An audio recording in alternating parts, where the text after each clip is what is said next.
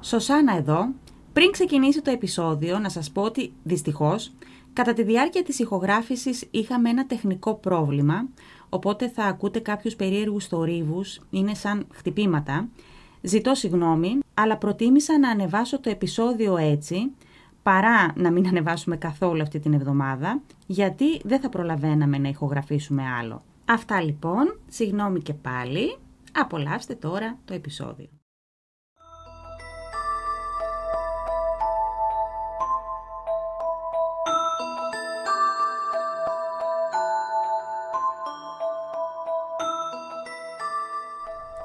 Γεια σας και καλώς ήρθατε σε ένα ακόμα Δεξαδέρφες podcast. Είμαι η Σωσάνα Είμαι η Νικολία. και κάθε φορά σας αφηγούμαστε δύο ιστορίες που μας έκαναν εντύπωση. Και εσείς, καλέστε να ψηφίσετε ποια από τις δύο ιστορίες σας αρέσει πιο πολύ. Μπαίνετε στο προφίλ μας στο Instagram Στο Δεξαδέρφες podcast, και ψηφίσετε την αγαπημένη σας ιστορία. λοιπόν θέλω να πεις δύο λέξεις. Γιατί σταυρούλα! Μπράβο! Φίλε, μπράβο! Και δεν είχαμε συνεννοηθεί. Δεν, το λέω νομίζω εδώ και δύο εβδομάδες. Γιατί, κόριτσι μου. Γιατί. Γιατί σταυρούλα. Τέλος πάντων, κέρδισε όπως καταλαβαίνετε. Ναι, Μην κέρδισε. χασκογελάς έτσι που νομίζουν όλοι ότι σε υπεράνω. Αλλά δεν ήταν μεγάλη διαφορά. Όχι, Γιατί ακούσε όχι. τι Ναι. έκανε. Ακούσε τι έκανε η Ρουφιάνα. Εγώ θα σας πω. Η Ρουφιάνα λέει. Λέει μέχρι χθες, με μεγάλη διαφορά σε κέρδισα. Τι λες, να της λέω. Με μεγάλη διαφορά μου λέει στην ψηφοφορία και δεν μέτρουσα τα μηνύματα που όλα τα μηνύματα που ερχόντουσαν ψηφίζανε εμένα. Εντάξει, όχι όλα, αλλά τα περισσότερα, και ναι. δύο για σένα. Ναι. Ευχαριστώ. Και σήμερα θα κερδίσω, να ξέρεις. Δεν πειράζει, χαλάλη σου για να μην γκρινιάζει την υπόλοιπη χρονιά. λοιπόν, έχω να πω δύο πράγματα εγώ. Πρώτον, θυμάστε το story που ανέβασα για το ούφο που είδα στο χωριό στο Κυλκής. Πώς να μην θυμούνται οι άνθρωποι. Ναι. Δεν έβγαλα άκρη.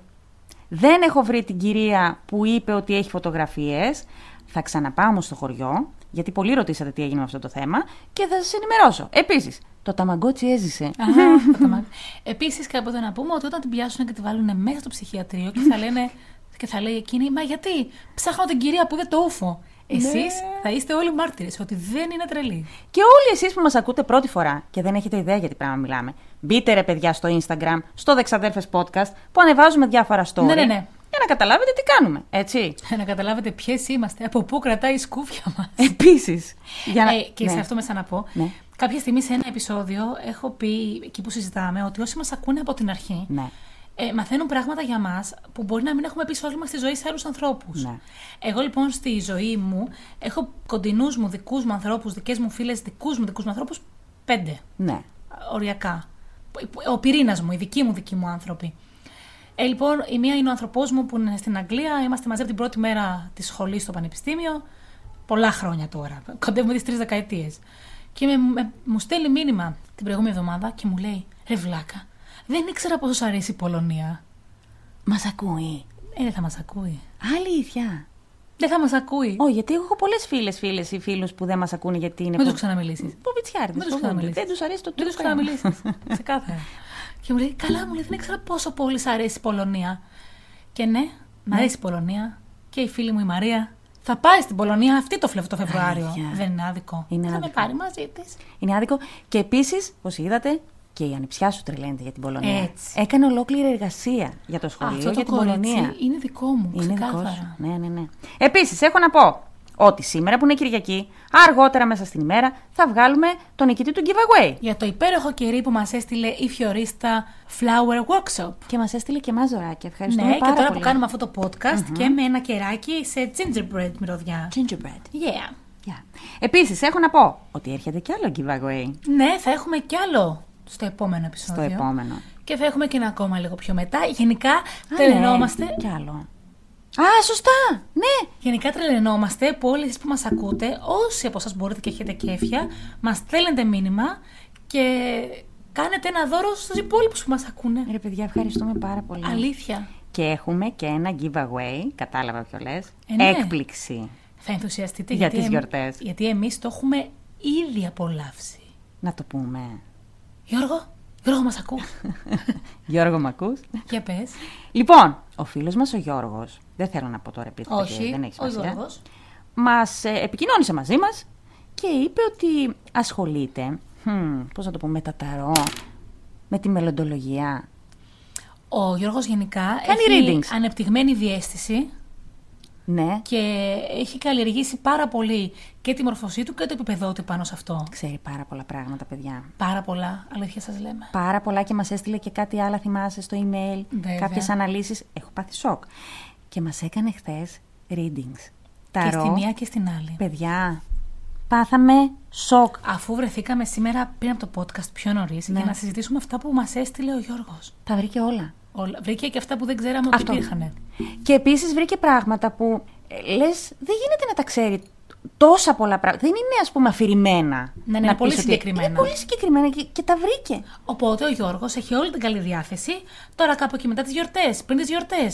Ναι. Ε, ένα δώρο, ένα reading για κάποιον από εσάς. Ναι. Για, Για όλη τη νέα σεζόν. Γιατί θα μπει το 24, παιδιά. για όλη τη νέα χρονιά. Ναι. Ευχαριστούμε πάρα πολύ, Γιώργο. Ε, έχω πάθει σοκ. Έχεις ταλέντο. Ευχαριστούμε όλους σας. Και το επόμενο giveaway που έρχεται, που δεν σας λέμε ακόμα, είναι έκπληξη. Πολύ ωραίο και εκείνο, ναι. Εκείνο είναι τέλειο, έχω δει ήδη πέντε που πρέπει να πάρω εγώ. Αλήθεια. Ναι, ναι. Λοιπόν, πες για το άλλο που τρελαθήκαμε. Θα πω, αυ- θα πω αυτό και μετά να ξεκινήσουμε τις ιστορίες μας. Ναι. Το πιο συγκλονιστικό πράγμα που έγινε αυτές τις δύο εβδομάδες ήταν η αλλαγή της φωτογραφίας προφίλ μας στο Instagram. Πες λίγο ποιος μας το έκανε. Α, νόμιζα πως κάτι το έλεγες κι εσύ. Λοιπόν, ευχαριστούμε τρελά και παλαβά Πάρα πολύ. το φίλο μας τον Ηλία Ναι. που μας ακούει από την Νορβηγία Ναι. και μας έστειλε όχι μόνο αυτή τη φωτογραφία προφίλ που είδατε, Ναι. αλλά και άλλες φωτογραφίες στο ίδιο κόνσεπτ περίπου και νιώσαμε πραγματικά σαν detectives της εποχής. Και εκτός από αυτή που τη βάλαμε προφίλ, που μας άρεσε γιατί βλέπετε τις μούρες μας, Ναι. φατσαφόρα, και, αλλά εποχής και με στυλ, Ναι. ευχαριστούμε Και τον Χρήστο. Τον Χρήστο, δεν θα πω επίθετο, που μας έστειλε κάτι απίστευτα. Illustra... Όχι illustrations, πώς τα λένε μωρέ αυτά. Ε, τύπου cartoons, τύπου. Τέλος πάντων, άνιμε, δεν ξέρω πώς τα λένε. Ε, εκείνες τις τέσσερις φωτογραφίες που σας είπαμε να διαλέξετε ποια από αυτές σας αρέσει. Ναι. Εκπληκτικά. Ναι. Ευχαριστούμε πάρα πολύ. Ε, Όλες αυτές τις φωτογραφίες κατά καιρούς θα τις χρησιμοποιούμε για διάφορες ε, καταστάσεις. Θα συναλλάσσουμε, θα έχουμε να Ναι, συναλλάσσουμε. γιατί πραγματικά ενθουσιαστήκαμε, μας κατασκλαβώσατε. Ναι. Δεν μπορείτε να φανταστείτε πόσο ευτυχισμένες και χαρούμενες ήμασταν όταν τις κοιτούσαμε και χασκογελούσαμε μονάχες μας. Πάρα πολύ ωραία. Ευχαριστούμε πάρα πολύ. Αυτά είχαμε να πούμε. Ναι, τι άλλο θες να πούμε, νομίζω τα πάμε όλα. Τα είπαμε όλα. Τα είπαμε όλα γρήγορα, γρήγορα. Τα είχα σημειωμένα. Έτσι. Ωραία. Ήρθε... Για flip the coin. Ήρθε με τις σημειώσεις της. Όχι, ρε φίλε, πάλι. Δεν το πιστεύω. Γιατί αυτή η χρονιά με πάει έτσι. Πες μου λίγο. Κέρδισες, γιατί γκρινιάζεις. Δεν θέλω να λέω πρώτη, δεν μ' αρέσει. Να σου πω όμως κάτι, δεν πειράζει.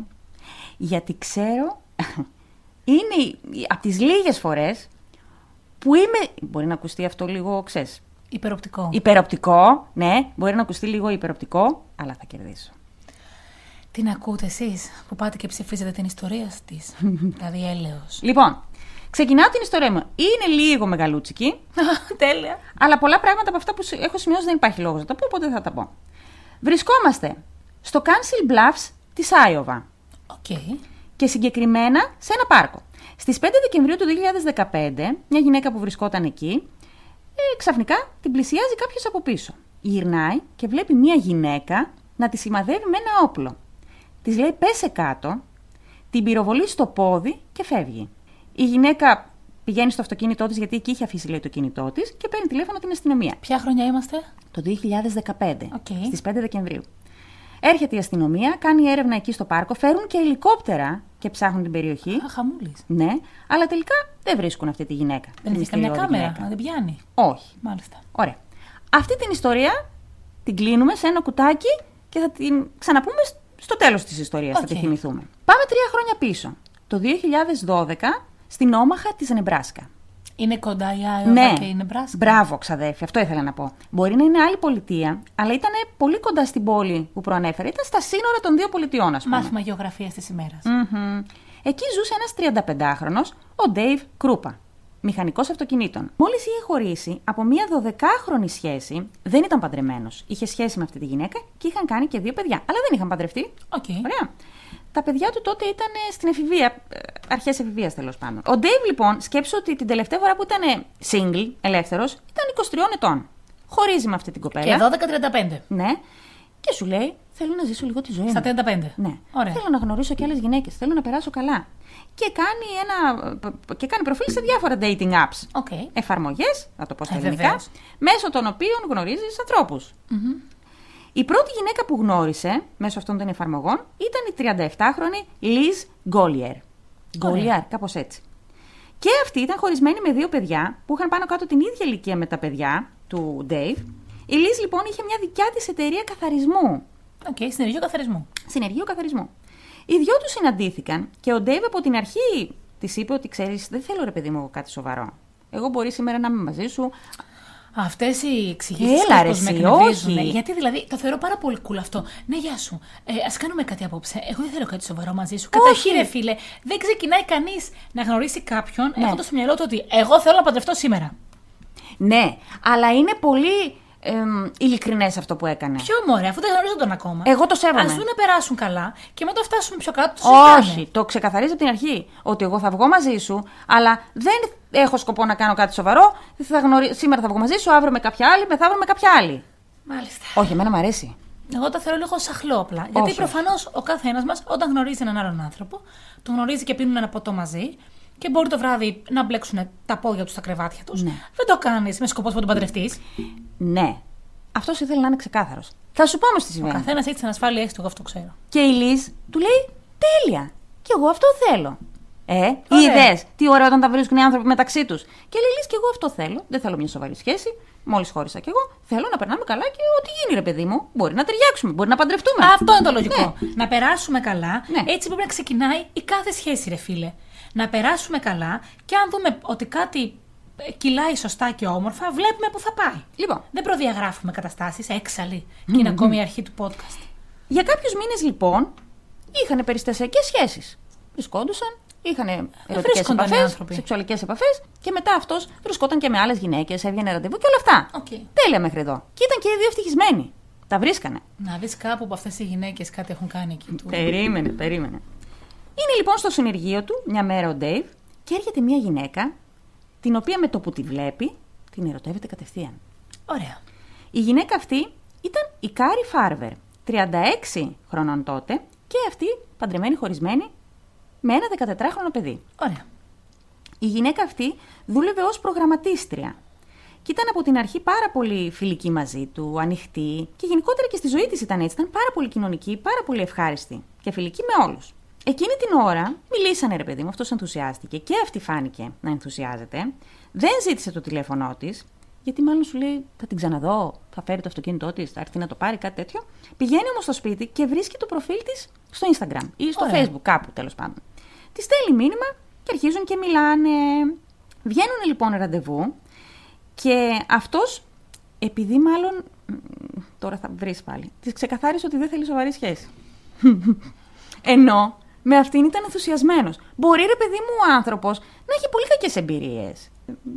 Κάνει διαλογισμό. Ναι, Ξαδέρφη δεν πραγματικά. μιλάει, έξαλλη. Τέλος πάντων, τη το είπε όμως. Έχει χάρη που δεν μπορώ να σου πω πώς λέγεται αυτός ο άνθρωπος τώρα γιατί μας ακούει κόσμος.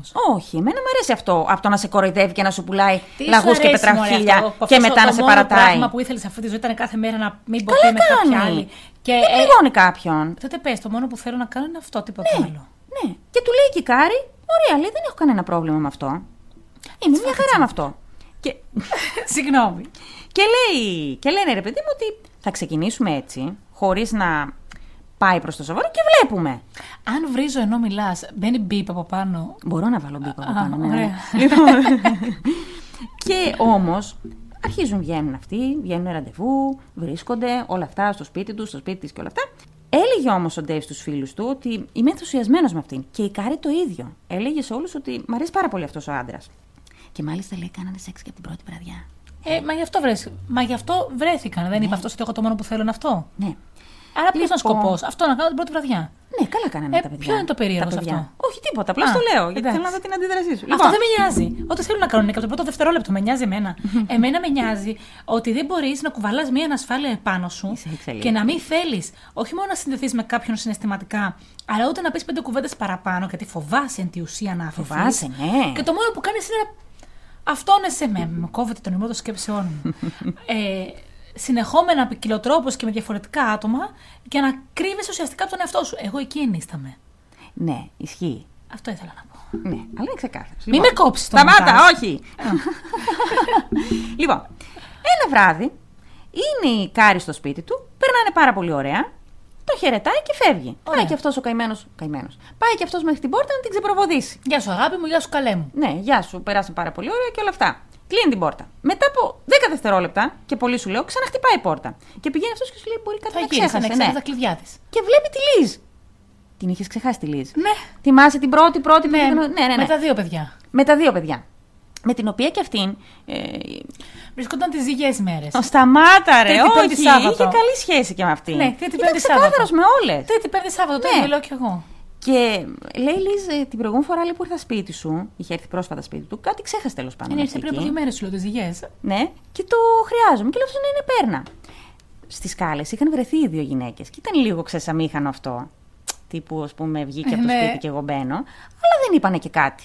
Θα Ωραία. λέγανε μάλλον, θα θα κλείνανε το μάτι μες στην άλλη. Βρε, μπράβο, το αντοχέ. Α, Ε, Μπράβο, Ντέιβ. Λοιπόν. και πάμε δύο εβδομάδες αργότερα. Η Κάρη αναλαμβάνει. Θυμάσαι που σου είχα πει ότι είναι ε, προγραμματίστρια. Ναι. Αναλαμβάνει ένα μεγάλο project για τη δουλειά της και θα έπρεπε να περνάει πάρα πολλές ώρες στο γραφείο. Και επειδή το σπίτι της ήταν μια ώρα από τη δουλειά της και το σπίτι του Ντέιβ ήταν μόλις ένα τέταρτο 20 λεπτά, ο Ντέιβ από μόνος του. Της πρότεινε να μείνει εκεί. Ναι. Ωραία. Της λέει: Με το Κοίταξε να παιδί δεις. της? Όχι, χωρίς το παιδί της. Το παιδί της. Το παιδί της το είχε η μαμά της. Οκ. Μέναν όλοι μαζί. Αυτή, Το δουλέψαμε αυτό. Ναι, αυτή Ωραία. η μαμά της και ο γιος της. Ωραία. Και λέει για να μην πηγαίνω, έρχεσαι ρε παιδί μου. σω είχε κι άλλο σκοπό αυτός για τα βράδια, κατάλαβες. Μην ψάχνετε. Ναι, σταμάτα! Έμα τώρα. Και λέει για να μην πηγαίνω, έρχεσαι. Πάρε τα κλειδιά του σπιτιού μου. Εγώ ούτως ή άλλως λείπω πάρα πολλές ώρες. Να κοιμάσαι εκεί. Τέλεια, λέει αυτή. Στις 13 Νοεμβρίου του 2012, ο Ντέιβ ετοιμάζεται για τη δουλειά του και φεύγει από το σπίτι γύρω στις 6.30 τα ξημερώματα. Και τη χαιρετάει την Κάρη. Γεια σου, γεια σου. Γεια σου, καλή δουλειά, ξέρω εγώ όλα αυτά. Και εδώ αρχίζουν τα περίεργα. Γιατί λίγες ώρες αργότερα, και ενώ βρισκόταν στο συνεργείο, παίρνει ένα μήνυμα από την Κάρη που του λέει ότι επειδή περνάνε πάρα πολύ ωραία οι δυο τους και έχει αρχίσει να δένεται μαζί του, θέλει να μείνει στο σπίτι του μόνιμα. να Για συζήσουν. πάντα. Να, συ- να συζήσουν. Μαγεία. Του κόβεται η ανάσα αυτού, του έρχεται. Αυτός έχει πάθει σοκ. Ε, ναι, δεν Σου μπορεί λέει- να, να συντονιστεί προφανώς. Ρε παιδί μου, μέχρι τώρα δεν λέγαμε. Άσε από αυτό με τα μηνύματα, εμένα με τρελαίνει. Τι? Που θες κάτι να πεις το στέλνεις σε μήνυμα. Ναι, και κάτι τόσο σοβαρό, ρε παιδί. Ναι, μα τα σοβα... Αυτό είναι το πρόβλημα. Όταν, ε, όταν ενήλικες άνθρωποι στέλνουν τα σοβαρά πράγματα σε ένα μήνυμα. Έχει φρικάρει λοιπόν ο Ντέιβ και της λέει. Με μηνύματα πάλι. Ο άνθρωπος δεν μπορούσε να μιλήσει, ήταν στο συνεργείο. Με μήνυμα έστειλε αυτή, μήνυμα απάντησε γι' αυτός. Λέει, δεν, δεν συμφωνώ, λέει σε αυτό. Το είχαμε ξεκαθαρίσει από την αρχή ότι η σχέση μας δεν είναι σοβαρή. Φυσικά και δεν μπορούμε να συζήσουμε. Ξέρεις και άμα συνεχίσεις και το πιστεύεις αυτό, πάρε τα πράγματά σου και φύγε. Ναι, μα ναι. Ναι, γιατί μου κόψες την ανάσα, θα πάθω έμφραγμα. Και τότε η Κάρη του απαντάει και του λέει: Κοίταξε να δεις, ούτως ή άλλως εγώ δεν είχα σοβαρά αισθήματα για σένα. Ταυτόχρονα βγαίνω και με άλλους. Ε, και με κάποιον άλλον λέει που μου αρέσει πιο πολύ από σένα. Και συνεχίζει να του στέλνει μηνύματα υβριστικά. Ενώ είναι σπίτι του. Ενώ είναι σπίτι του. Εξαιρετικό. Ε, έξαλλη η Κάρη. Ε, Που όλο αυτό είναι κάπως αλλοπρόσαλο άμα δηλαδή δεν στέκει αυτό το πράγμα. Έξαλλη αυτή, ο Ντέβι έχει πάθει ένα σοκ, σου λέει τρελή που έμπλεξα. Τέλος πάντων γυρνάει σπίτι του και αυτή έχει φύγει, έχει μαζέψει και τα πράγματά της. Δόξα Πάλι τω Θεώ, καλά. σου λέει ο άνθρωπος. Γλιτώσαμε από την τρελή. Για τις επόμενες μέρες η Κάρη συνεχίζει να του στέλνει τέτοια μηνύματα. Τύπου. εμ, Μιλάμε για βρίσιμο, επειδή τα έχω δει τα μηνύματα. Να βρίζει, ε, να του λέει δεν τρέπεσαι, πώς μου φέρθηκες έτσι και δεν το περίμενα αυτό από σένα και τέτοια. Οικογενειακές ιστορίες. Ναι. Εδώ λοιπόν να πω κάτι πάρα πολύ σημαντικό, που ίσως τότε θα βγάλεις ένα νόημα από όλα αυτά που σου Ναι, είπα. γιατί πραγματικά προσπαθώ. Η Κάρη, όταν ε, ήταν 24, είχε γνωρίσει έναν άντρα και έμεινε έγκυος και χώρισε, ενώ το παιδί ήταν ακόμα πολύ μικρό και μετά έπεσε σε κατάθλιψη. Και τότε διαγνώστηκε με διπολική διαταραχή. Που Να έπαιρνε τα φάρμακά της. Θα θα σου ήταν πω, όλα καλύτερα. Δεν θέλω να πω τίποτα για τους ανθρώπους. Όχι βέβαια. Μ, δεν θέλω να το θίξω αυτό το θέμα. Όμως, από τότε η, η γυναίκα έπαιρνε φαρμακευτική αγωγή και Αυτό. δεν έχει κανένα πρόβλημα. Όλα υπό έλεγχο. Θα μου πεις όμως γιατί το αναφέρεις. Γιατί μπορεί να δικαιολογεί αυτή τη συμπεριφορά αν σταμάτησε να παίρνει τα χάπια της. Γιατί οι άνθρωποι με διπολική διαταραχή, από ό,τι έψαξα, γιατί ξέρω και είμαι ειδική, πολύ συχνά παθαίνουν μονέ. Είτε με ανθρώπους, είτε με συγκεκριμένα πράγματα, όταν δεν παίρνουν τη φαρμακευτική τους αγωγή, έτσι. Μάλιστα. Λίγες μέρες αργότερα, μετά τις 13 Νοεμβρίου που έγινε εκείνο το περιστατικό που έφυγε η Κάρη από το σπίτι, επικοινωνεί η Λίζ μαζί του Ωραία. και του λέει ότι άρχισε και αυτή να δέχεται απειλητικά μηνύματα από την Κάρη. Πού τη βρήκε η Κάρη. Έλαντε, πού τη βρήκε. Μιλάμε όμως, δεν μιλάμε απλά για απειλητικά. Τύπου θα σε σκοτώσω, θα σε αυτό και μην ακουμπάς τον Ντέιβ και τέτοια. Η Κάρη προφανώς τους παρακολουθούσε. Γιατί ήξερε πότε η Λίζ πηγαίνει σπίτι του, ποια βράδια περνάνε μαζί, γιατί αυτό συνέχιζε να έχει επαφές με τη Λίζ. Ε, ναι, είπαμε. Δευτέρα, τάρτη, ναι, ναι. Σάββα- Δευτέρα όχι τις δύο μέρε ήταν. Λύση, Τρίτη, Ναι. Πέμπτη, Σάββατο. Ο Ντέιβ λοιπόν της εξηγεί ποια είναι αυτή η γυναίκα. Ότι είναι η γυναίκα που είχες δει τότε στα σκαλιά, ότι είναι τρελή. Τη λέει τι έχει γίνει. Μην δίνεις ρε παιδί μου πολύ σημασία. Μια μέρα η Λίζ επιστρέφει στο σπίτι της και βρίσκει το παράθυρό της σπασμένο. Και στον τοίχο κάποιος είχε γράψει με γκράφιτι You are a bitch. κάτι λίγο πιο σκληρό. Ναι. Και γράφει, ξέρω εγώ, τέλος πάντων, από πάνω αυτή τη λέξη. Και από κάτω γράφει From Dave. Ξεκάθαρα. Δηλαδή, το ξεκαθαρίζω. Είναι από τον Dave αυτό που έγραψα. Οπότε, πάνε και οι δύο στην αστυνομία, αναφέρουν τα περιστατικά γιατί πλέον ήταν ε, λίγο τρομακτικό. Της έσπασε το, το τζάμι και μπήκε στο σπίτι της. Και οι αστυνομικοί τους προτείνουν να αλλάξουν αριθμού τηλεφώνου. Ο Dave τους λέει: Έχω αλλάξει αριθμό τηλεφώνου. Αυτή συνεχίζει να μας βρίσκει. Λέει η αστυνομία: Δεν μπορούμε να κάνουμε κάτι σε αυτή τη φάση. Θυμάσαι τότε που. Πότε σου- θα μπορούσαν. Δεν ξέρω. Μάλιστα. Θυμάσαι τότε που σου είπα ότι η Κάρι, ότι ο Ντέιβ είχε προσφέρει το σπίτι του στην Κάρι για να μείνει κάποιες μέρες. Ναι. Την ίδια μέρα λοιπόν που είχε στείλει το τρελό μήνυμα στον Ντέιβ, αργότερα αφού είχε φύγει από το σπίτι του Ντέιβ, έξαλλη, στέλνει μήνυμα και στη μητέρα της και της λέει ότι έχω βρει μια δουλειά σε μια άλλη πόλη, θα λείψω για κάποιες μέρες, θα πάω στο Κάνσας. Και η μητέρα της παραξενεύτηκε πάρα πολύ γιατί η Κάρι είχε τρομερή αδυναμία στο γιο της. Και ξέραν ότι δεν υπάρχει περίπτωση να κάνει κάτι τέτοιο, να τον αφήσει για τόσο πολύ, χωρίς να τον έχει προειδοποιήσει από πριν. Στέλνει μήνυμα και στον γιο της, Είχε κινητό γιο τη τέλος πάντων προφανώς, ή ξέρω εγώ μέσω email, και του λέει: Μην ανησυχείς, σε λίγες μέρες θα επιστρέψω, γιατί είχαν να πάνε και σε έναν γάμο. Και λέει: Θα επιστρέψω να πάμε όλοι μαζί στο γάμο. Οι μέρες όμως περνούσαν και η Κάρη δεν ξαναεπικοινώνησε καθόλου, ούτε με τη μητέρα της, ούτε με το γιο της. Ναι. Και δεν επέστρεψε για να παρευρεθεί στο γάμο του συγγενή της, τέλος πάντων. Η μητέρα της, όπως και οι υπόλοιποι συγγενείς και φίλοι, όπως και η αστυνομία, υπέθεσαν ότι ίσως η Κάρη είχε σταματήσει να παίρνει τη φαρμακευτική αγωγή και ότι όλα αυτά ήταν αποτέλεσμα της διπολικής διαταραχής. Μάλιστα, λίγο καιρό πριν συμβούν όλα αυτά, η Κάρη είχε μιλήσει με τη μαμά της και της είχε πει ότι κοίταξε να δεις, νιώθω τον τελευταίο καιρό ότι είμαι πάρα πολύ καλά και σκέφτομαι να πω στον ψυχίατρο να σταματήσω τη φαρμακευτική αγωγή. Όμως, όπως έχουμε πει σε πολλές περιπτώσεις τέτοιες παρόμοιες, το ένστικτο της μάνας δεν πέφτει ποτέ έξω. Καταλάβαινε η μητέρα της Κάρη ότι κάτι δεν πάει καθόλου καλά και έλεγε από την αρχή ότι δεν μοιάζουν αυτά τα μηνύματα να τα έχει στείλει η Κάρη. Έχει πολλά ορθογραφικά, η σύνταξη δεν είναι. δεν γράφει με τον τρόπο που γράφει η Κάρη. Στο μεταξύ, κάθε φορά που βρισκόταν ο Ντέιβ με την Λίζ, Ναι. πήγαινε αυτή στο σπίτι του, κατευθείαν ερχόντουσαν μηνύματα και στους δύο. Δηλαδή, καθόντουσαν στο σαλόνι ή στο κρεβάτι τέλος πάντων οι άνθρωποι και σκάγανε μηνύματα ότι πάλι μαζί είστε και σήκω φύγει από το σπίτι του και πώς τολμάτε να μου το κάνετε αυτό. Δηλαδή, φαινόταν σαν να τους παρακολουθεί. Ήξερε κάθε τους κίνηση. Μιλάμε ότι η γυναίκα είχε πάθει αρρώστια. Ήταν αιμονή αυτό το πράγμα. Ασχολ- Ήταν σαν να ασχολείται από το πρωί μέχρι το βράδυ μόνο με αυτούς. Η μητέρα της όμως, επειδή μιλούσε η Κάρη μόνο μέσω μηνυμάτων, είχε αρχίσει να ανησυχεί και δήλωσε την εξαφάνισή της. Καλά έκανε. Στα τέλη του 2012 αυτό. Ναι. Ωραία. Στο ενδιάμεσο είχε δηλώσει την εξαφάνισή της. Γιατί όμως, γιατί είχε πεθάνει ο πατέρας της, της Κάρη, την ενημέρωσε η μητέρα της και αυτή δεν απάντησε ποτέ. Και λέει ότι η Κάρη δεν υπάρχει περίπτωση να έχει πεθάνει, ακόμα και αν δεν έπαιρνε τη φαρμακευτική αγωγή. Να είχε πεθάνει ο ίδιος της ο πατέρας και να μην πάει στην κηδεία. Τον Ιανουάριο του 2013, ο Ντέιβ γυρνάει σπίτι του ένα βράδυ και βρίσκει το αυτοκίνητο της Κάρη παρκαρισμένο έξω από το σπίτι του. Έχει πάθει σοκ, παίρνει τηλέφωνο την αστυνομία, δεν βρίσκουν την Κάρη εκεί στη γύρω περιοχή και το μόνο που βρήκανε μέσα στο αυτοκίνητο είναι ένα αποτύπωμα το οποίο δεν τέριαζε όμως στην Κάρη. Και δεν ξέραν και ποιανού ήταν. Στο ενδιάμεσο, η Κάρη έμπαινε στο προφίλ της στα κοινωνικά δίκτυα και ανέβαζε διάφορα post που έλεγε ότι σας παρακαλώ, είμαι ενήλικη, μη με ψάχνετε, έχω εξαφανιστεί με τη θέλησή μου, Αυτό γίνεται ακόμα πιο creepy. ναι, μη με ψάχνετε καθόλου. Όλη αυτή η περιπέτεια που περνούσε ο Ντέιβ και η Λίζ έδεσε το ζευγάρι. Άρχισαν να συναντιούνται όλο και πιο πολύ. Φαντάζομαι ότι μιλούσαν συνέχεια σχεδόν στο τηλέφωνο. Τύπου Εμένα μου έκανε αυτό σήμερα. Εμένα χθες μου Ναι. έστειλε αυτό. Καταλαβες. Οπότε η σχέση τους άρχισε να. Αναθερμάνθηκε. Ακριβώς αυτό. Μία μέρα ο Ντέιβ λαμβάνει ένα μήνυμα από την Κάρη και ήταν μια φωτογραφία μιας γυναίκας δεμένης μέσα σε ένα πορτ παγκάζ. Έχει φρικάρει ο Ντέιβ και κατευθείαν παίρνει τηλέφωνο στη Λίζ και της λέει. Το σηκώνει η Λίζ, ευτυχώς. Και λέει: Το και το λέει, μην ανησυχείς, λέει, δεν είμαι εγώ. Αλλά βλέπεις ότι σιγά σιγά η Κάρη έχει αρχίσει και ξεφεύγει. Γίνεται πολύ Επικίνδυνη. επικίνδυνη. Μια άλλη μέρα πηγαίνει ο Ντέιβ στο συνεργείο και βρίσκει όλα τα τζάμια σπασμένα και Και κάποιος είχε γράψει με σπρέι ο Ντέιβ χτυπάει γυναίκες.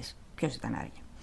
Ένα βράδυ ήταν με ένα φίλο του στο σπίτι και κάποιος πέταξε ένα τούβλο στο παράθυρό του. Η κατάσταση συνεχίστηκε για πολλούς μήνες και τον Αύγουστο του 2013 κάποιος βάζει φωτιά στο σπίτι της Λύση. Η Λίζ παίρνει τηλέφωνο στην αστυνομία. Ευτυχώς εκείνη την ώρα δεν ήταν κανένας μέσα στο σπίτι της, αλλά ήταν λίγο όλα τα κατοικίδια της.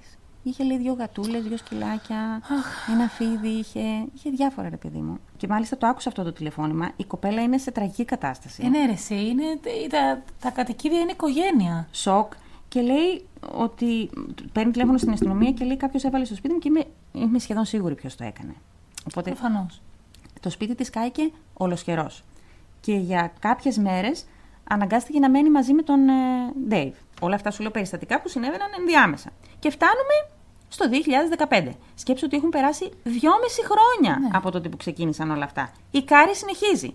Η μητε... Άφαντη όμως. Δηλαδή δεν την έχει δει κανένας από κοντά. Στη μια πολιτεία η Κάρη ήταν καταζητούμενη για όλα αυτά που έκανε και στην άλλη πολιτεία ήταν δηλωμένη ως εξαφανισμένη. Οπότε, οι αστυνομικοί άρχισαν να κοιτάνε την υπόθεση της εξαφάνισης.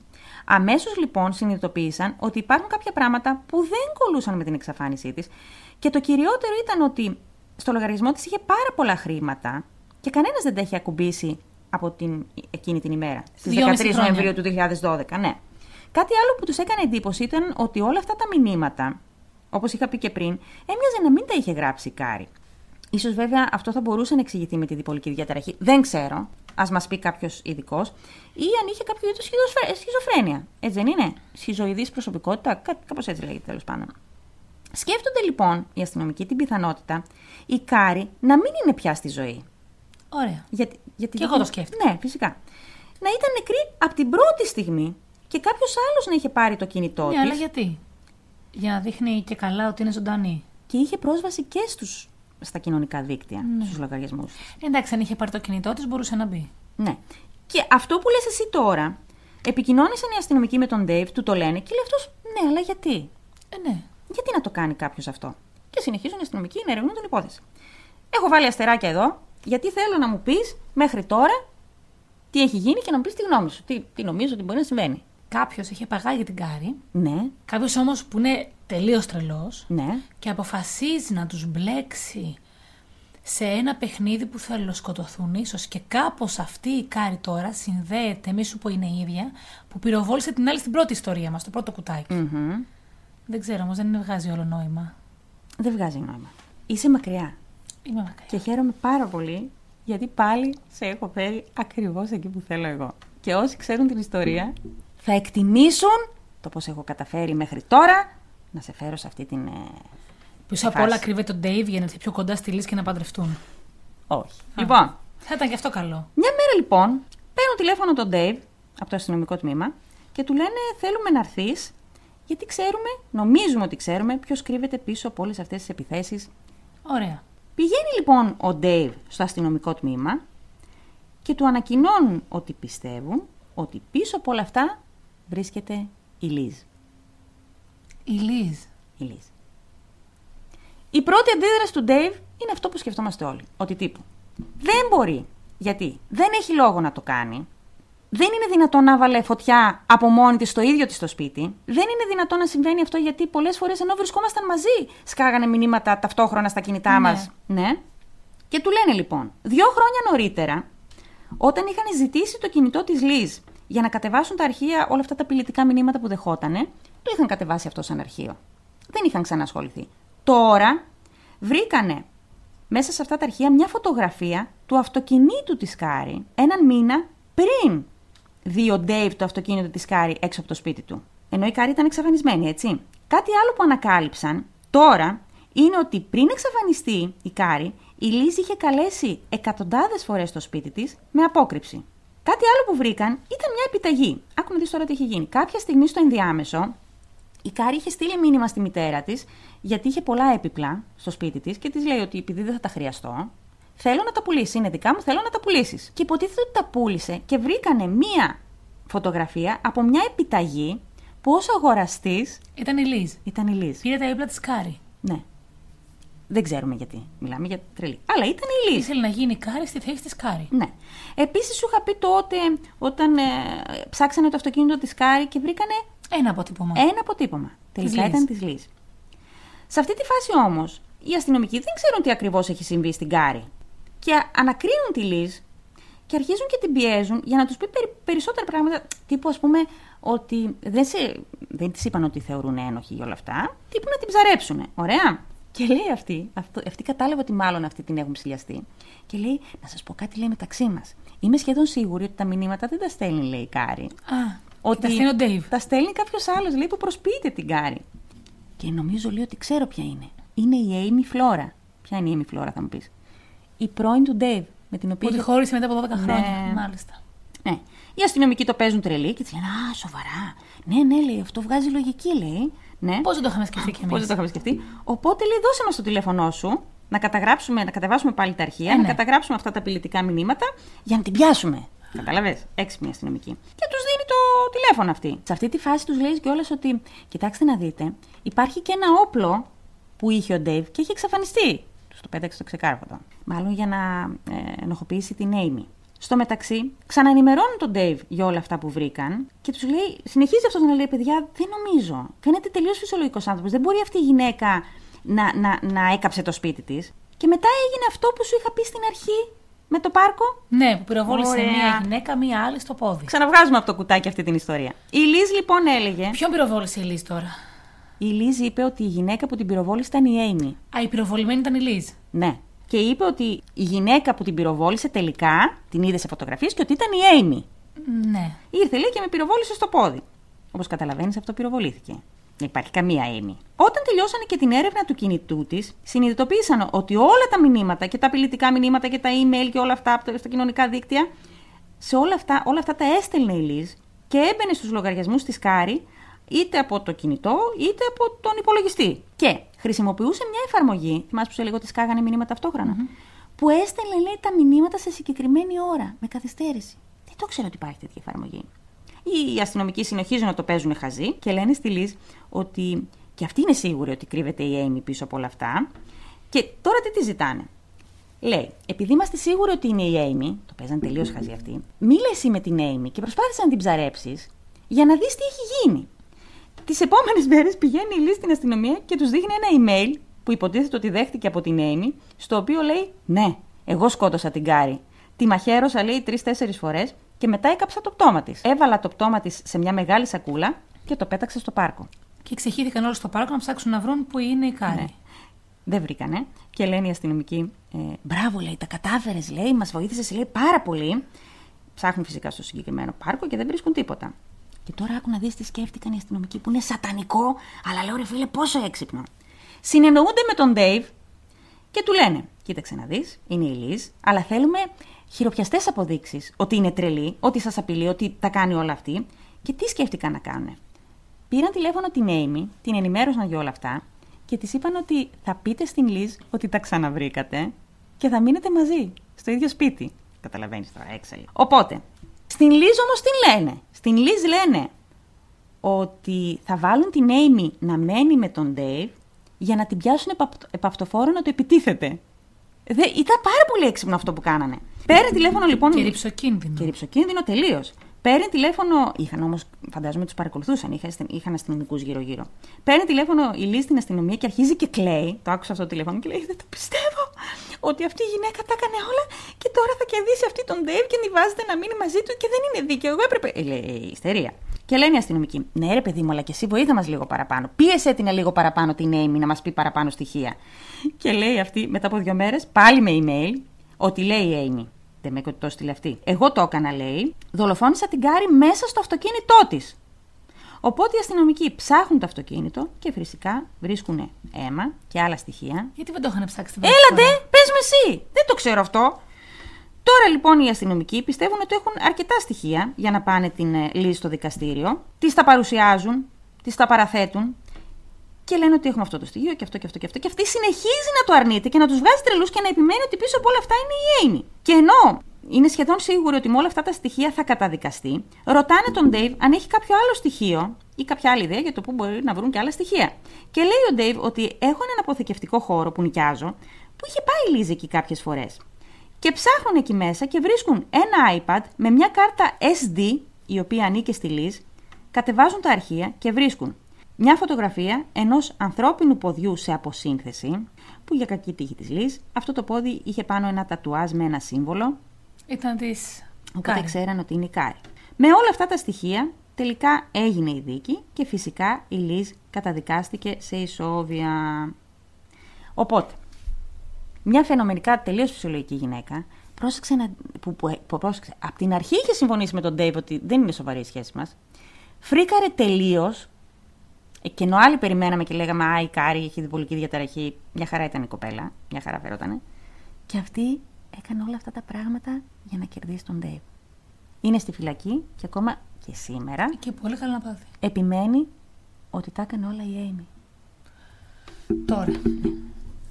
Ή ο Ντέιβ ήταν deep καμένος και πήγαινε και έβρισκε όλες τις λοξές. Έτσι.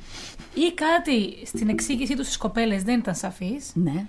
Ή το πιο φυσιολογικό είναι ότι οι άνθρωποι κάποια στιγμή ο εγκέφαλός τους κάνει ένα κλικ και χάνουν τα λογικά τους. Φιλέ, δεν ήταν καλά. Γι' αυτό λοιπόν τα πράγματα πρέπει να είναι ξεκάθαρα. Ναι. Όχι απλά θες, σε θέλω για απόψε Τρίτη, Πέμπτη, Σάββατο. Ή θα είμαι με σένα, ή μόνο με σένα, ή μετά με κάποια άλλη. Αλλά όχι ταυτόχρονα, γιατί μαλλιοτραβιούνται. Μετά σκοτώνονται άνθρωποι. Ναι. Και Αυτή επίσης, είναι η αλήθεια. Μην εμπιστεύεστε κανέναν. Όσο Οκ. φυσιολογικός και να φαίνεται κάποιος, άμα δεν τον ξέρεις έτσι, Έτσι. δεν είναι δικός σου άνθρωπος. Μην. Αλλά με έναν άνθρωπο τη φορά, παιδιά. Βδομάδα-βδομάδα θέλετε. Βδομάδα-βδομάδα. Κάθε δύο μέρες. Αλλά έναν άνθρωπο τη φορά. Και πρόσεξε, την είχε σκοτώσει από την πρώτη μέρα, από τις 13 Νοεμβρίου την είχε σκοτώσει. Έναν άνθρωπο τη φορά. Το πρώτο μήνυμα που είχε στείλει, αυτή το έστειλε. Για πες. Τώρα εγώ τι να πω.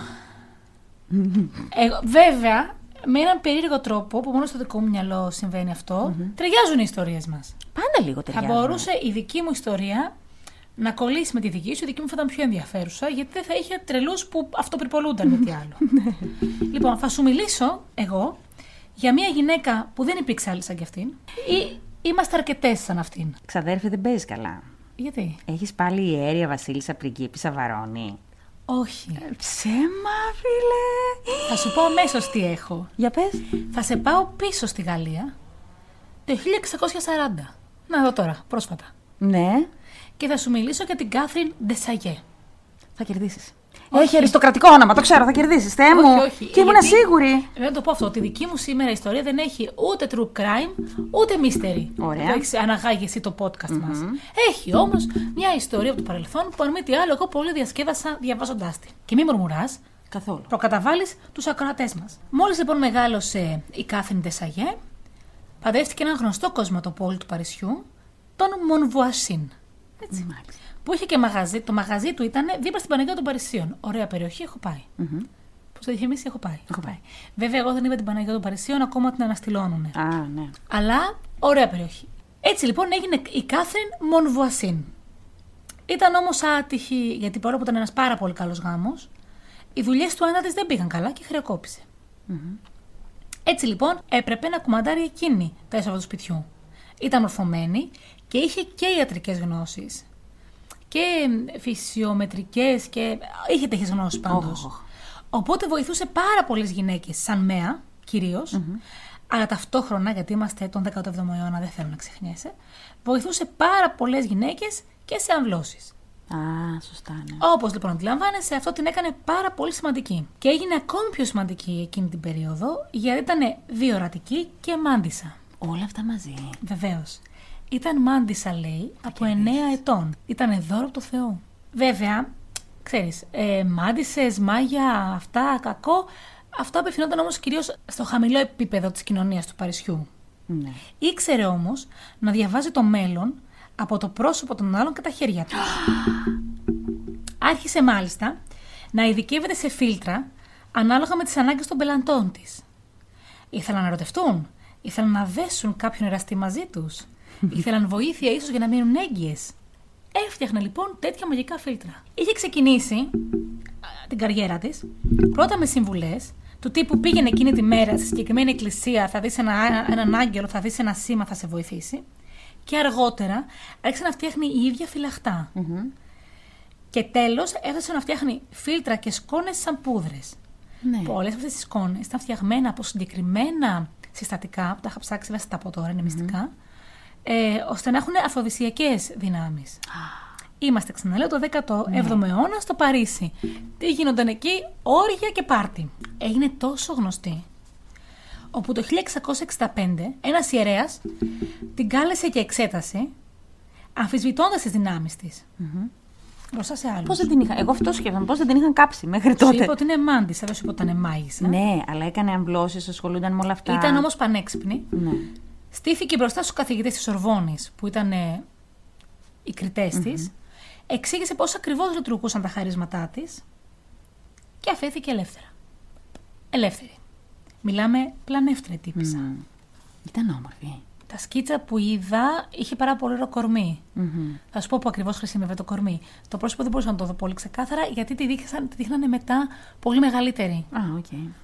Λίγο καιρό αργότερα, επειδή άλλαξε και το target group που απευθυνόταν και απευθυνόταν σε όλους τους ευγενείς πλέον του Παρισιού, άρχισε να κάνει να ειδικεύεται σε τελετουργίε μαύρης μάζας. Μαύρης μάζας. Θα σου πω ευθύς αμέσως τι ήταν αυτό. Η ίδια συνήθως ξάπλωνε πάνω σε ένα τραπέζι και γινόταν το κορμί της ο βωμός. Πάνω της άφηναν ένα μπολ, στην κοιλιά της ουσιαστικά στον αφαλό της ακουμπισμένο το μπολ και πάνω από αυτό κρατούσαν ένα βρέφος που έθετε το αίμα του μέσα στο μπολ. Τι εννοείς. Το σκοτώνανε. Συνήθως σε αυτές τις τελετές την βοηθούσε και ένας ιερέας και ένας μάγος που ήταν ο εραστής της. Περίμενε ρε, εσύ, αυτή δεν είχε παντρευτεί. Ε, ναι, εντάξει, τώρα αυτός όμως χρεοκόπησε και δεν ήταν και πολύ άξιος. Δεν τον χώρισε βέβαια. Περίμενε, τι νοεί αλήθεια. Περίμενε. Ε, ε, περίμενε, γιατί όλα πήραν μια τροπή ξαφνικά που είναι περίεργη.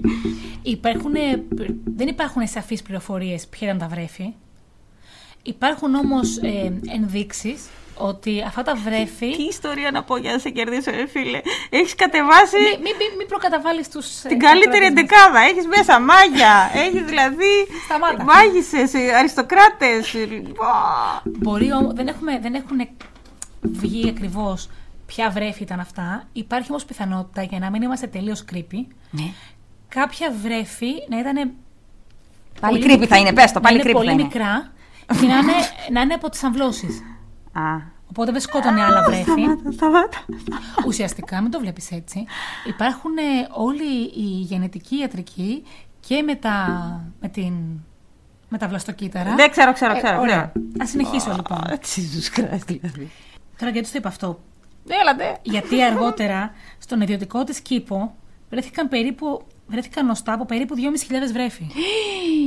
Οπότε γι' αυτό ανέφερα ποια βρέφη μπορεί να ήταν. Εν τω μεταξύ, πριν ξεκινήσουμε, ρωτάω την ξαδέρφη. η δικιά σου, λέω, η δικιά μου ιστορία έχει ένα πτώμα που δεν βρέθηκε ποτέ. Εσένα έχει πτώματα. Δεν έχει. Και μου λέει, δυνητικά, 2.500. Τι εννοεί. Δυνητικά. Ταυτόχρονα λοιπόν, όταν γινόταν, αυτ- όταν γινόντουσαν αυτές οι τελετουργίες μαύρης μάζας, τάιζε και διασκέδαζε τους καλεσμένους της. Δεν ήταν μόνο δύο-τρει άνθρωποι εκεί. Black mass εννοείς. Ναι. Α, ναι. Ναι, δεν μεταφράζεται ακριβώς έτσι. Μαύρες συγκεντρώσεις κάπως. Ναι, τέλος πάντων, εγώ κατάλαβα. Ναι, ναι, ναι, συνέχισε. Τι θέλεις να πω. Ναι, συνέχισε. Γι' αυτό σου είπα ότι το κορμί τη ήταν πάρα πολύ ωραίο, γιατί αυτή έκανε το βωμό. Είμαστε λοιπόν σε όλον αυτόν τον χαμούλη που γίνεται σε διασκέδαση, κόμισες, δούκες, μαρκισίε και άλλοι τέτοιοι. Έχω ιστορίες για το ποια ήθελε με, δι... με δηλητήριο να σκοτώσει την κουνιάδα της. Ποια ήθελε να σκοτώσει τον άντρα της για να παντρευτεί τον ανιψιό της. Ναι, ναι. Άλλωστε, σε προηγούμενο podcast έχουμε πει ότι δηλητήρια συνήθως διαλέγαν γυναίκες. ναι. Γιατί ουσιαστικά ενώ ξεκίνησε με φυλαχτά, με σκόνες και πούδρες, τα πιο πολλά που τη ζητούσαν ήταν φίλτρα, δηλητήρια ουσιαστικά, Ναι. ε, όπου να σκοτώνουν κάποιους ανθρώπους για να κερδίζουν από κάτι άλλο. Σωστά. Ε, άλλωστε είχε γίνει γνωστή σαν το Λαβοϊζίν πια, τη φωνάζανε, ήταν η Λαβοϊζίν, Ναι. από το Μονβουαζίν που ήταν το επιθέτο του άντρα της. Μονβουαζίν, ναι. Λαβοϊζίν. Ναι, το δεν είχα ξέρω ακούσει. αγγλικά, αλλά. Και ναι. στο μυαλό μου ήταν Λαβοϊζίν, Λαποεζόν και ερχόμαστε στα ίδια. Α, Βουαζόν ναι. και Πουαζόν. Ωραία. Δεν καταλαβαίνω τίποτα, ναι. Η Κάθριν λοιπόν είχε και άλλους εραστές Μμμ, στη διάρκεια των χρόνων. μμμ. Έναν αλχημιστή, έναν δίμιο. Ε, Ρε εσύ, ξαδέρφη, δηλαδή. Τι άλλο θα κατεβεί. δηλαδή, έλεος. όχι, όχι, δεν το δέχομαι. Θα σταματήσεις. Ε, μα ξε- πρόσεξε να δεις, μου έχεις κατεβάσει, στη- στη- έχεις κατεβάσει. Κριστιανό Ρονάλντο, Μέση, ε, Νεϊμάρ, Λεβαντόφσκι, ε, ε, αλχημιστές μάγοι, αριστοκράτες, ε, οραματοποιοί, πλούσιοι, ε, ε, όχι. Όχι, όχι, όχι, φεύγω, φεύγω. Στο δίνω από τώρα. Να σου πω Μην τώρα τι ψηφίσετε. έγινε. Ναι, όχι, να μου πεις τι έγινε, έξαλλη. Έναν αλχημιστή, έναν δίμιο της εποχής που έκανε τις εκτελέσεις Ναι, ναι. και έναν αρχιτέκτονα. Μην με ρωτήσεις για τον αρχιτέκτονα, δεν κατάλαβα ποτέ. Ναι. Γενικά, παρακολουθούσα τα σεμινάρια της εποχής με όλους τους αλχημιστές που γίνονταν. Ήταν πάντα μαζί τους. Και είχε και μια μεγάλη κόντρα με μια ανταγωνίστριά της, μια άλλη δηλητηριάστρια, τη Μαρή Μποσέ. Γιατί έκανε και η άλλη, είχε το δικό της, τη δική της πελατεία, Ναι. αλλά και ανταγωνίζονταν η μία την άλλη. Το 1667 Μμμ. η Κάθριν, η δικιά μας, γνωρίζει μία μέτρησα, την Μοντεσπάν. Τι είναι η μέτρησα. Μετρέσα. Είναι κάτι λιγότερο από δούκισα, περισσότερο από ερωμένη. Ναι, ίσως. Α, κατάλαβα, ναι, ναι, ναι. Ε, μ, μέσω ενός κοινού γνωστού της. Και έτσι ξεκινάει μετά από λίγο καιρό να κάνει τελετουργίας μαύρης μάζας η Κάθριν για την Μοντεσπάν, η οποία ήθελε, έκανε τις μάζες και έκανε μια ευχή γι' Μαζόφσκι, αυτό. ναι, ναι, ναι. ε, ήθελε να γίνει ερωμένη του λουδοβικου του βασιλιά. ναι. Αυτός Ένας ήταν ο- από όλους τους Λουδοβίκους, που, ε, 23 Του υπήρχανε. 14ου, νομίζω Ναι. είμαι. Αυτόν ήθελε. Αυτόν τον έχουμε ξαναπεί σε Ναι, κάποιο και τα podcast. κατάφερε. Αλήθεια. Μα ήταν θεάρα η δικιά μας, είπαμε, μην τα ξαναλέω. Ναι. Ήταν μάντισα, ε, μάγισσα, πλανεύτρα, αλχημίστρια. Και είχε και ωραίο κορμί αυτό που το πας. Αφού αυτό ήταν ο βωμός, μην τα Ναι, ξαναλέω. ναι. Θα, μπορούσε ο βωμός, θα μπορούσε ποτέ ο βωμός μιας τελετουργία να είναι άσχημος. Όχι. Α, στα λόγια μου έρχεσαι. Έγινε λοιπόν η επίσημη ρωμένη του βασιλιά την ίδια χρονιά η Μοντεσπάνο. Το 1667. Το 67 πήγε στην Κάθριν, το 67 η Κάθριν τα κατάφερε. Όπως καταλαβαίνεις, τώρα μπαίνουμε στο ζουμί της υπόθεσης. Αχα. Εδώ κάπου να σημειώσουμε βέβαια, ότι σε κάποιες από αυτές τις ε, μαζόξεις μαύρης μάζας, όχι της Μοντεσπάν, αλωνών, Ναι. τις παρακολουθούσε και ο βασιλιάς. Ποιος, ο Λουδοβικός. Ναι, ρε παιδί μου. Μάλιστα. Όλα λοιπόν καλά μέχρι το 1679. Μμμ. 12 χρόνια λοιπόν μετά, που ήταν ο Λοντοβίκος είχε γκόμενα τη Μοντεσπάν, Σύντροφο κι εσύ, ερωμένη τέλος πάντων. ναι, ναι. βρήκε νέα ερωμένη. Ναι. Βαρέθηκε. Η Μοντεσπάν τρελάθηκε και άρχισε να πιέσει την Κάθριν για ένα, να της κάνει ένα δηλητήριο με το οποίο θα σκότωνε τον βασιλιά. Αφού δεν ήταν μαζί της, δεν θα ήταν με καμία άλλη, ξεκάθαρα. ναι. Γιατί σου λέω, 12, 12 χρόνια τον έχω εγώ. Τώρα θα τον πάρει άλλη. Όχι. Μετά από πολλή πίεση, την έπεισε την Κάθριν. Ναι. Γιατί ναι, μεν πολλά έκανε η Κάθριν, Αλλά δεν σκότωνε. Μόνο μωρά θυσίαζε. δεν σκότωνε η ίδια, έδινε τα δηλητήρια όποιον τα ήθελε. Αλλά αυτό Ναι. το, για το βασιλιά της έπεσε λίγο βαρύ. Ναι. Φαντάζομαι ότι φοβόταν να μην. Σκέψω ε, ότι. Ναι, γιατί ταιριάσουν. και με τα λεφτά και τα χρήματα του, που είχε βγάλει τόσα χρόνια. Ναι, πες μας ότι τα έδινε και σε φιλανθρωπίες τώρα. Να Όχι, καλέ. τρελαθούμε. Α, Με τα λεφτά που είχε τόσα χρόνια, έφτιαξε ένα τέτοιο περιβάλλον γύρω της, πάρα πολύ επιβλητικό, φορώντας μάλιστα μια κόκκινη ρόμπα. Βλέπεις το κόκκινο στην υπόθεσή μας, έτσι. ήταν κόκκινη μάγισσα δηλαδή. Ναι. Και πάνω στη ρόμπα της είχε και τιμένους χρυσαετούς. Αυτή η ρόμπα κόστησε 1500 λίβρες, ένα ποσό που ένας Παριζιάνος ούτε που τον ονειρευότανε. Οπότε είχε φτιάξει όλο το χώρο και το σπίτι της, ίσως εκεί βόλευε ο αρχιτέκτονας, και το όλο της το ντύσιμο και τα πάντα για να είναι επιβλητική. Ναι. Άρα το ίδιο ήταν επιβλητική και οι πελάτες της. Ευγενείς, δούλοι, Ναι, ναι, ναι, ξαναλέω. ναι. Οπότε σου λέει, αν εγώ πάω να δηλητηρώσω στο βασιλιά, θα είναι σαν να μπλέκομαι στον κύκλο που με ταΐζει. Ναι. Τέλος πάντων, να μην τα πω λόγο, την έπεισε η τύπησα. Έκανε λοιπόν μια απόπειρα με ένα δηλητηριασμένο χαρτί. Ουσιαστικά είχε φτιάξει μια πούδα, είχε δηλητηριάσει ένα χαρτί. Θα το πήγαινε μια μέρα στον βασιλιά που είχε μέρα ακρόασης για αιτήσεις και θα τον δηλητηρίαζε με αυτό το χαρτί. Δεν τα κατάφερε όμως και το χαρτί αυτό το έκαψε η ίδια τη η κόρη της Κάθριν. Η, κόρη, η Κάθριν τελικά είχε μια κόρη. Α, είχε και παιδιά. Α, Μια κόρη από τον Χρυσοχώο. Ναι, Η οποία κόρη ήταν ενήμερη για όλα αυτά. μάλιστα. Στην πορεία όμως έκανε μια δεύτερη απόπειρα η Κάθριν. Ε, Ναι. Βέβαια, κάπου τον σκοτώσουν τον Βασιλιά. Από αυτή την απόπειρα, βλέπεις, απόπειρα δεν τα καταφερε σκοτώθηκε η κουνιάδα του που ήταν η Μαρκίσια και μερικοί ακόμη βγαίνεις εκεί τριγύρω. Με Από το τι ήταν δηλητήριο. αυτή η απόπειρα? Δηλητήριο. Τύπου σε φαγητό μέσα σε και ποτό, τέτοια. φαντάζομαι, σε Α, κρασί. Έγιναν οι απόπειρες, δεν, πέτυχαν. δεν πέτυχε αυτό, πέθανε κόσμος. Το κλίμα ήταν λίγο δύσκολο για την Κάθριν εκείνη την περίοδο. Και αυτό γιατί, γιατί η αστυνομία είχε ήδη συλλάβει αρκετούς δηλητηριαστέ.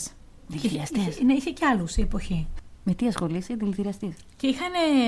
Η αστυνομία είχε συλλάβει και πελάτες των δηλητηριαστών. Όπως μια μαρκησία. Που αυτή η μαρκησία ήθελε να σκοτώσει όλο τη το σόι για να πάρει αυτό όλα τα κτήματα. Από τι γινότανε ρε, εσύ, παλιά. Όχι ότι τώρα δεν γίνονται, γίνονται με άλλους τρόπους. Και στην πορεία συνέλαβαν και την Μαρή Μποσέ, την ανταγωνίστρια. Την άλλη που είχε το άλλο μαγαζάκι που έκανε. αυτό την ναι, ναι. ανταγωνίστρια, την οποία βέβαια τη συνέλαβαν και για τα δηλητήρια, αλλά κυρίως γιατί κάποιος από όλους τους πελάτες είπε ότι είναι και μάγισσα. Ενώ αυτή δεν ήταν. Θα σου πω εγώ τι συνέβαινε. Περίμενε, έχω, είμαι εδώ, μη με αποσυντονίζεις. Ναι. Απλά αυτή τους βόλευε. Όταν πήγαν και συνέλαβαν την ανταγωνιστρια τη συνέλαβαν πάνω στο μοναδικό κρεβάτι του σπιτιού που υπηρχε μαζί με τους δύο γιους της και τη μέτη στην κόρη. Όλοι μπλαζ- μαζί μπλεγμένοι.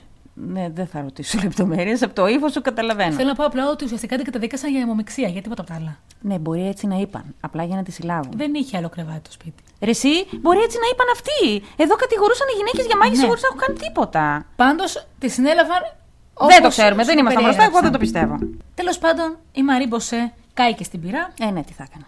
και μία άλλη δηλητηριάστρια πέθανε κατά τη διάρκεια της ανάκρισής της. Εντελώς Αντιλαμβάνεσαι τυχαία. τα βασανιστήρια. Ναι, γλίστρισε και έπεσε και. βασανιστήρια. Ναι, ναι. Γιατί τότε, και θα το δούμε και παρακάτω αυτό, είχε εγκρίνει τα βασανιστήρια ο Λουδοβίκος. Ναι. Ρε εσύ, ξαδέρφη. Θυμάσαι το μήνυμα που σου έστειλα πρωί-πρωί. Ναι. Τι μήνυμα σου έστειλα πρωί-πρωί. Χωρίς να ξέρω τίποτα. Ήξερα μόνο ότι η ιστορία σου έχει δυνητικά 2.500 θύματα. Πτώματα, ναι. Πτώματα. Λοιπόν, τη στέλνω ένα. Γελάστα, θυμήθηκες, ε. ναι. Ένα βίντεο στο Instagram που λέει το εξής. Δεν είμαστε όλες οι εγγονές των μαγισσών που δεν κάψατε. Κάποιες είμαστε τα πνεύματα των μαγισσών που κάψατε. Ε, χωρίς να ξέρω τίποτα το μεταξύ γι' αυτό. Για πε, Αφού συνεννοούμαστε εμείς. Ναι.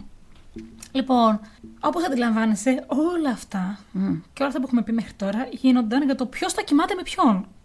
Κυρίως, βασικά. Αυτό το θέμα μας. Ποιος πάει με ποιον. Πολλές φορές που συζητάω αυτές τις υποθέσεις και γενικά όλες τις υποθέσεις και διάφορες υποθέσεις με τον άντρα μου, ε, μου λέει κάτι που είναι πολύ κοινικό. Και μου λέει όλα για το σεξ γίνονται σε αυτή την κοινωνία. Και εγώ ξέρεις, στο συνεφάκι μου τώρα, ζω, Όχι, δεν είναι έτσι. Υπάρχουν οι δικέ και οι αξίες. Και...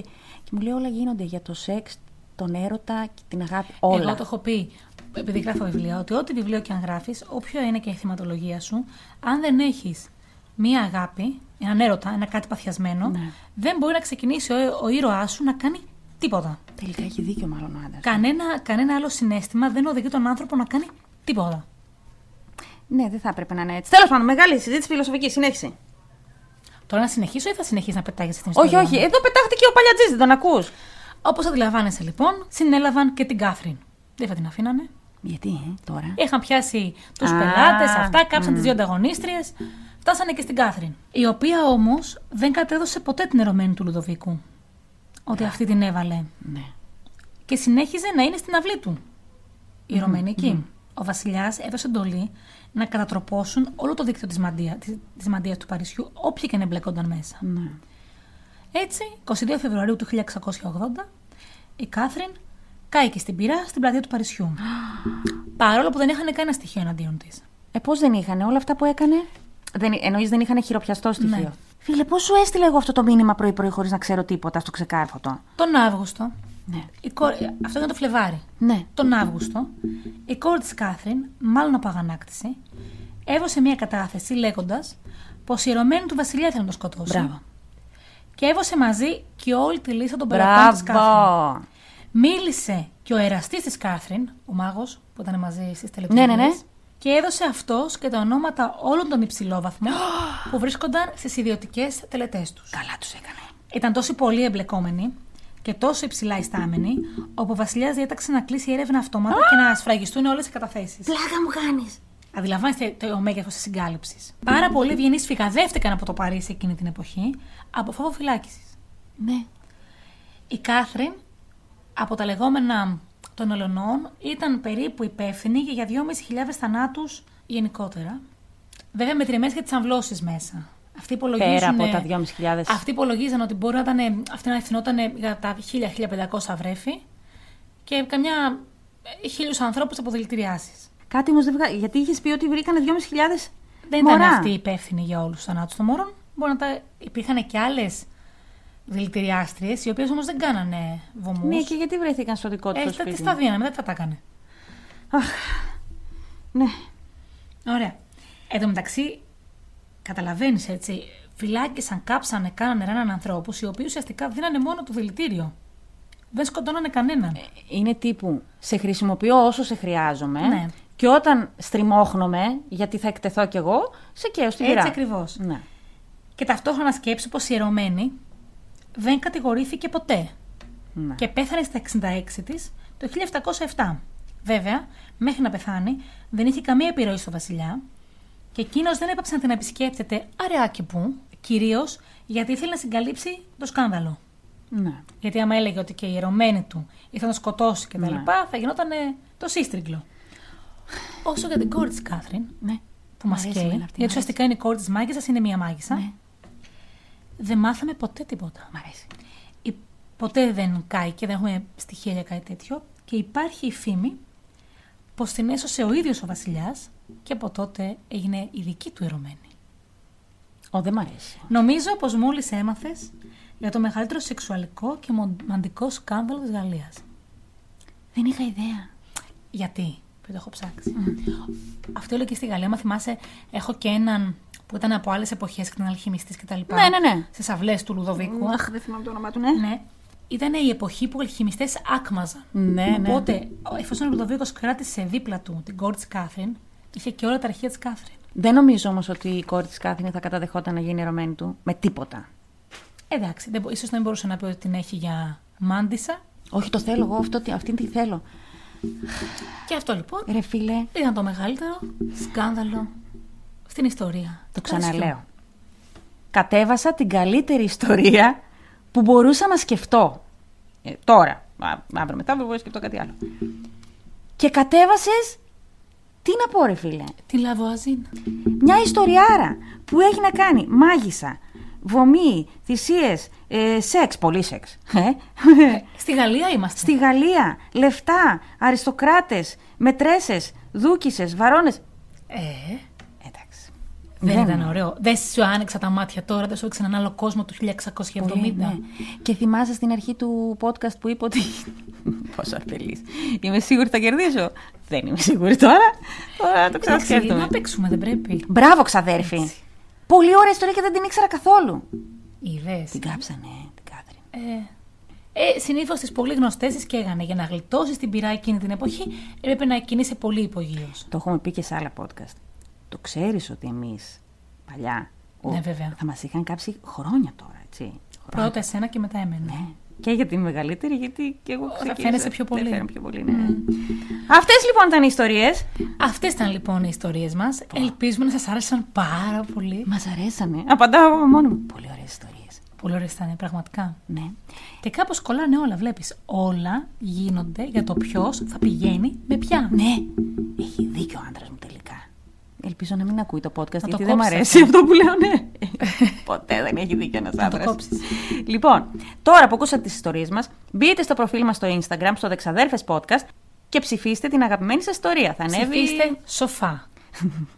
θα ανέβει η δημοσκόπηση. Και όσοι δεν προλάβετε τη δημοσκόπηση, στείλτε μας ένα μήνυμα να πάσα στιγμή. Ή σε σχόλια από κάτω, όπως κάνατε μέχρι τώρα πάρα πολύ καλά. Μην ανησυχείτε που όταν δεν είναι για τον εαυτό της δεν τα μετράει. Τα μετράω εγώ. Ένα-ένα. ναι, ναι, ναι. Φασολάκι, φασολάκι. Ψηφίζω την τάδε. Μ' άρεσε πιο πολύ η ιστορία της. Πάρα πολύ ωραία ιστορία σήμερα. Πάρα πολύ ωραία ήταν, ναι. Έχω να σε κεράσω ένα λικέρ που έκανα. Α, Ξέρεις, ε? και λικέρ, παιδιά. Ναι, πώς ναι. δεν. Πεθαίνω για λικέρ. Ναι, έφτιαξα λικέρ κράνα. Ξέρεις τα κράνα. Το ξέρεις ότι δεν ξέρουν στην, ε, α, από τη Μακεδονία και κάτω τι είναι τα κράνα. Κρίμα, είναι όλα δικά μας. Είναι ένα φρούτο που σε ξινό, τα πίνουμε ξέρω, μόνο εμείς, ναι, παιδιά. ξινό γλυκό που φτιάχνω λικέρ. Καταπληκτικό από τα χεράκια μου. Και η μιλόπιτα που έφτιαξα δεν ήταν πάρα πολύ καλή. Εξαιρετική κυμελόπιτα. Τι σχέση γι' αυτό με το podcast, καμία. Ευχαριστούμε πάρα πολύ. Ε, μπείτε να δείτε την νικήτρια του giveaway. Μπείτε να μας στέλνετε τα μηνύματά σας. Μπείτε για τα πάντα. Χαιρόμαστε πάρα πολύ να βλέπουμε φωτογραφίες και βιντεάκια από που είστε. ναι. Σας Σας ευχαριστούμε για όλα. Και μέχρι την επόμενη φορά, Γεια σας! γεια σας.